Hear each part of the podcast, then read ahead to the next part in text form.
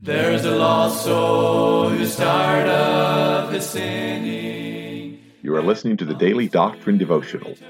This is a daily podcast designed to teach and preach Bible doctrine each weekday throughout the year.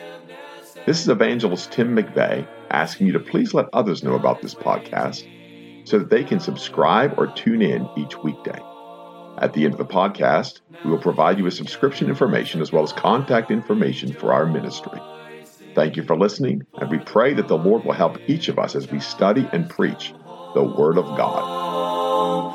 And the saints all with gladness are singing the glorious song of the redeemed, song of the redeemed. Today on the podcast, we're going to go to Psalm 99 and Psalm 100. Try to do both Psalms at once. And I'd like to deal with this matter of praise, and I'd like to deal with this matter of rejoicing, and the goodness of God that leadeth thee to repentance. What a joy it is to be a child of God. I thank God for the services here in Harrisburg. We've had a good time with the folks the Second Chance Bible Church looking for God's wonderful work and uh, looking for a mighty miracle from God. We've had some folks in the services that need to hear from God. We've had some folks in the services that need Jesus Christ as their Lord and their Savior and uh, seeking salvation. And yet God has not brought them salvation at this point, but He has brought them the Word of God. It's the Word of God that's going to sort out their thoughts and sort out their hearts, sort out their minds. And it's God that can bring them into repentance. And God brings them to that place skillfully by the Word of God and with the Word of God. And that's the goodness of God. I've said for many, many years, uh, I've said wrong that the goodness of God is the things God does for us, the things God gives us. But no, the goodness of God is simply His very nature. It's the very character of God that God is good. The Lord is good. It's in his very character to be good. He does good to all men. The fact that he would clothe men and feed men and be kind to men, that's just an outpouring of his character. The fact that the Lord indeed is good. Please pray for our services and uh, starting at Shippensburg on Sunday. We'll be tonight, then still in Harrisburg, and then on Sunday we'll be at the Shippensburg Independent Baptist Church in Shippensburg, Pennsylvania. That'll be all day Sunday and then 7 o'clock each night. And we're looking to see what God will do in those services. We're looking for a mighty move of God, a stirring of God. And we want to see folks saved. We want to see the saints of God revived. And I believe it's to take the goodness of God to do that. And so, again, pray for us tonight. Pray for us this coming weekend. And then we'll announce further services. We continue this run of about nine straight weeks this fall. And thank you again for tuning into the podcast. But uh, Psalm 99, the Lord reigneth, let the people tremble. He sitteth between the cherubims, let the earth be moved. Now, again, we understand that tabernacle on earth was a replica, if you will, of that which was in the heavenly, and God sitteth between the cherubims. And there's no doubt that that's where he reigns from. The Lord tells us that. There's so many things we see distinctive in the scriptures, how God works. And we see the throne of God in Revelation and the workings of God, the light and we see the lamps and we see the angels and there's so many things we see around the throne of God. Here the psalmist gives us insight into God sitteth between the cherubims, just as he did on earth in the tabernacle of God. Let the earth be moved. The Lord is great in Zion and he is high above all the people. Now, again, we're looking at messianic psalms, and you say, well, this isn't really a psalm of Messiah. This isn't really looking for anything to come, but it's magnifying the Lord. It is glorifying the Lord Jesus Christ, his marvelous workings. He is great in Zion, he is high above all the people.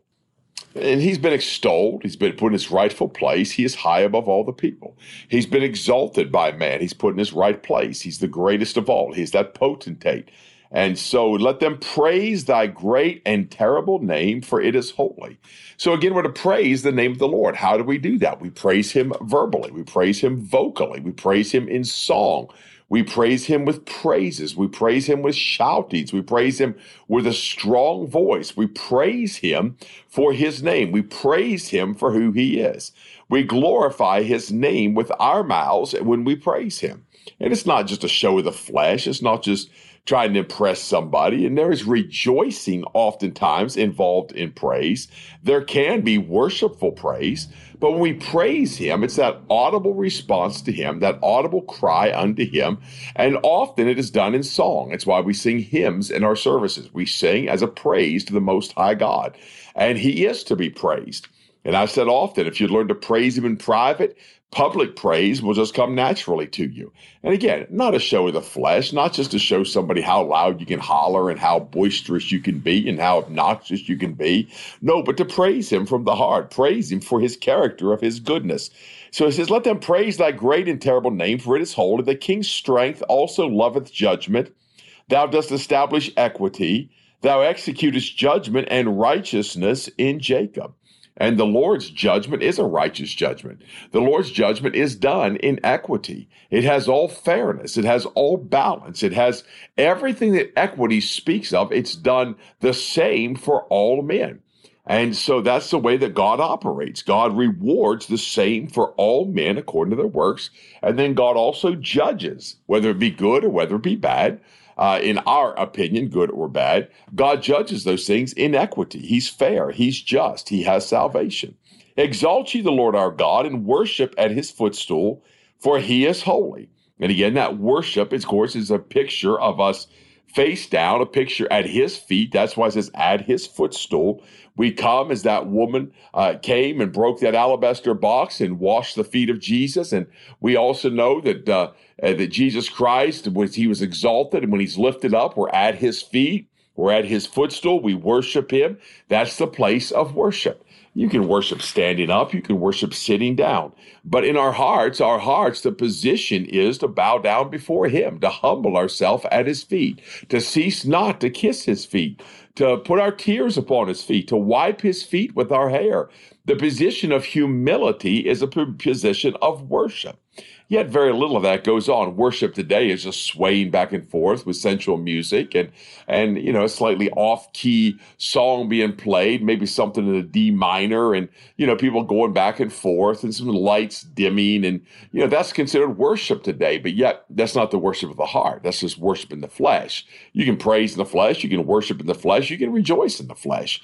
And yet at the same time, you can praise internally, worship internally, rejoice internally. You can rejoice in your spirit. And yet that's the command of God that we are to praise Him. We are to worship Him. And so I don't want to make light of those things. And some people's praise is different than mine. Uh, some people's worship is different than mine. God forbid that I try to put people in a box with my worship and with my praise. There's times I'm very audible. There's times I'm overcome with joy. There's times I'm very silent. There's times I sit there and weep. There's times I sit there in just an adoration. And by the way, when we see a move of God and we see a stirring of God, what we would like to call revival, it is going to be a time when people sit at Jesus' feet and adore him and worship him and see that Jesus Christ is the Son of God. And Moses and Aaron in verse 6 among his priests and Samuel among them that call upon his name. And they called upon the Lord, and he answered them. Now we see three men here that called upon the Lord. They were the anointed of God. We see when Moses was called, Moses, Moses, there at the burning bush, God called him by name. Then God told him to go get his brother Aaron. Aaron was going to be the priest. Moses himself uh, was God's man. He was the lawgiver. And then we see Samuel called by name Samuel, Samuel. God called him as but a youth. God anointed him in his youth. He was one of the great prophets of God. He's one of the great priests of God. And he said that, among them that call upon his name, they called upon the Lord and he answered them. Why did they call upon the Lord? They didn't call upon the Lord for salvation. They called upon the Lord because they believed in him. They called upon him in whom they have believed. And that's what's missing today in Romans 10 and 14. Men are calling upon the name of the Lord, but they don't believe him. They're repeating the prayer out of obligation. They're repeating the prayer out of practice. They're repeating the prayer because they're told to. Children make professions at young ages, having no clue who God is, no idea who God is, no idea who they're believing in, no idea who they're supposed to believe in. But these men called upon the name of the Lord. They called upon him in whom they believed. And my friend, how shall they hear uh, without a preacher? They need to be told. They need to be preached to. They need to hear the word of God. They might believe the very words of God, and if they'll believe the words of God in their heart, then they can call upon the name of the Lord, and God will answer them. And I believe these men worshiped God. I believe these men praised God. I believe these men had that relationship with God. It's evidenced in the word of God that they did. He said in verse 7 He spake unto them in the cloudy pillar they kept his testimonies and the ordinances that he gave them. Thou answerest them, O Lord our God. Thou wast a God that forgavest them, though thou tookest vengeance of their inventions. Exalt the Lord our God and worship at his holy hill, for the Lord our God is holy. So again, he tells us of these same men. He tells us of those men. They came unto him in the cloudy pillar, they kept his testimonies and the ordinance that he gave them. And so God spake to them, God ministered to them. God gave them law and they kept that law. God gave them ordinances and they kept those ordinances. Why? They were the men of God. And they praised and they worshiped through it all. Psalm 100, a psalm of praise. Make a joyful noise unto the Lord, all ye lands. Serve the Lord with gladness. Come before his presence with singing. There's that praise. There's that opportunity for praise. I'm not a big fan of a public demonstration of, of an individual or groups singing. I don't mind somebody singing a song in church. Please don't understand that. But I like the congregational praise. I like when a congregation lifts up their voice as one. I like when a congregation skillfully lifts up their voice and they sing those old songs of God and they worship the Lord and they worship Him the beauty of holiness with song. He told us to do that. He told us come before His presence with singing. I've seen his presence come in the singing. I sing sing songs like all that thrills my soul is Jesus. And the saints of God began to worship, and the saints of God began to praise, and the very presence of God made manifest in the service. And the very presence of God was made manifest in my heart, in my soul. And oh, I long that God would do that even tonight in the services, that God would do that for us, that even tonight God would minister to our needs in song as we praise Him and exalt His name. Know ye that the Lord, He is God. Why? Because he that cometh to God must believe that He is. We must believe that He is. Know that the Lord, He is God. It is He that hath made us and not we ourselves. And we are His people and the sheep of His pasture. He is the good shepherd. He gave His life for the sheep, and we are His people, the sheep of His pasture. Enter into His gates with thanksgiving. Oh, what a privilege it is to come into His gates with thanksgiving old preacher, Brother Herbert, many years ago, he taught me the difference between a testimony and a test of baloney. And thanksgiving is a testimony. When you come in and you just thank the Lord for what He's done, thank the Lord for His goodness, thank the Lord for His mercy, thank the Lord for, for the absolute mercy that He showed us through His Son Jesus Christ, dying on the cross for our sins, that He would die for us, a sinner and to come with that humility and come with that brokenness and come worshipful and lift up our holy hands and praise his name. True thanksgiving. And he said into his courts with that thanksgiving. And then he taught me the difference is a test of baloney. And that's people that stand up and brag about everything they've done for God and brag about all the little tangible things that they've touched and they've had part of and all the people they told about Jesus. And they just get up and boast of what they have done. But yet the saints of God into his courts or his gates with thanksgiving and into his courts with praise. Be thankful unto him and bless his name. Blessed be the name of the Lord. Bless his holy name. And we see the Lord high and lifted up when God's people bless his name, when he gets credit for all that's due him, when he gets praise for all he's worthy of, when he gets worship at his feet, the adoration of Jesus Christ at his feet, then we can see a manifestation of the presence of God if we come with a pure heart, if we come with righteousness, if we come with no motive other than simply to praise Him, to worship Him, to exalt Him, to extol Him, to magnify Him. All enter into His gates with thanksgiving, into His courts with praise. Be thankful unto Him and bless His name. For the Lord is good. There's the very character of the Lord. He is good. And His mercy is everlasting, and His truth endures to all generations.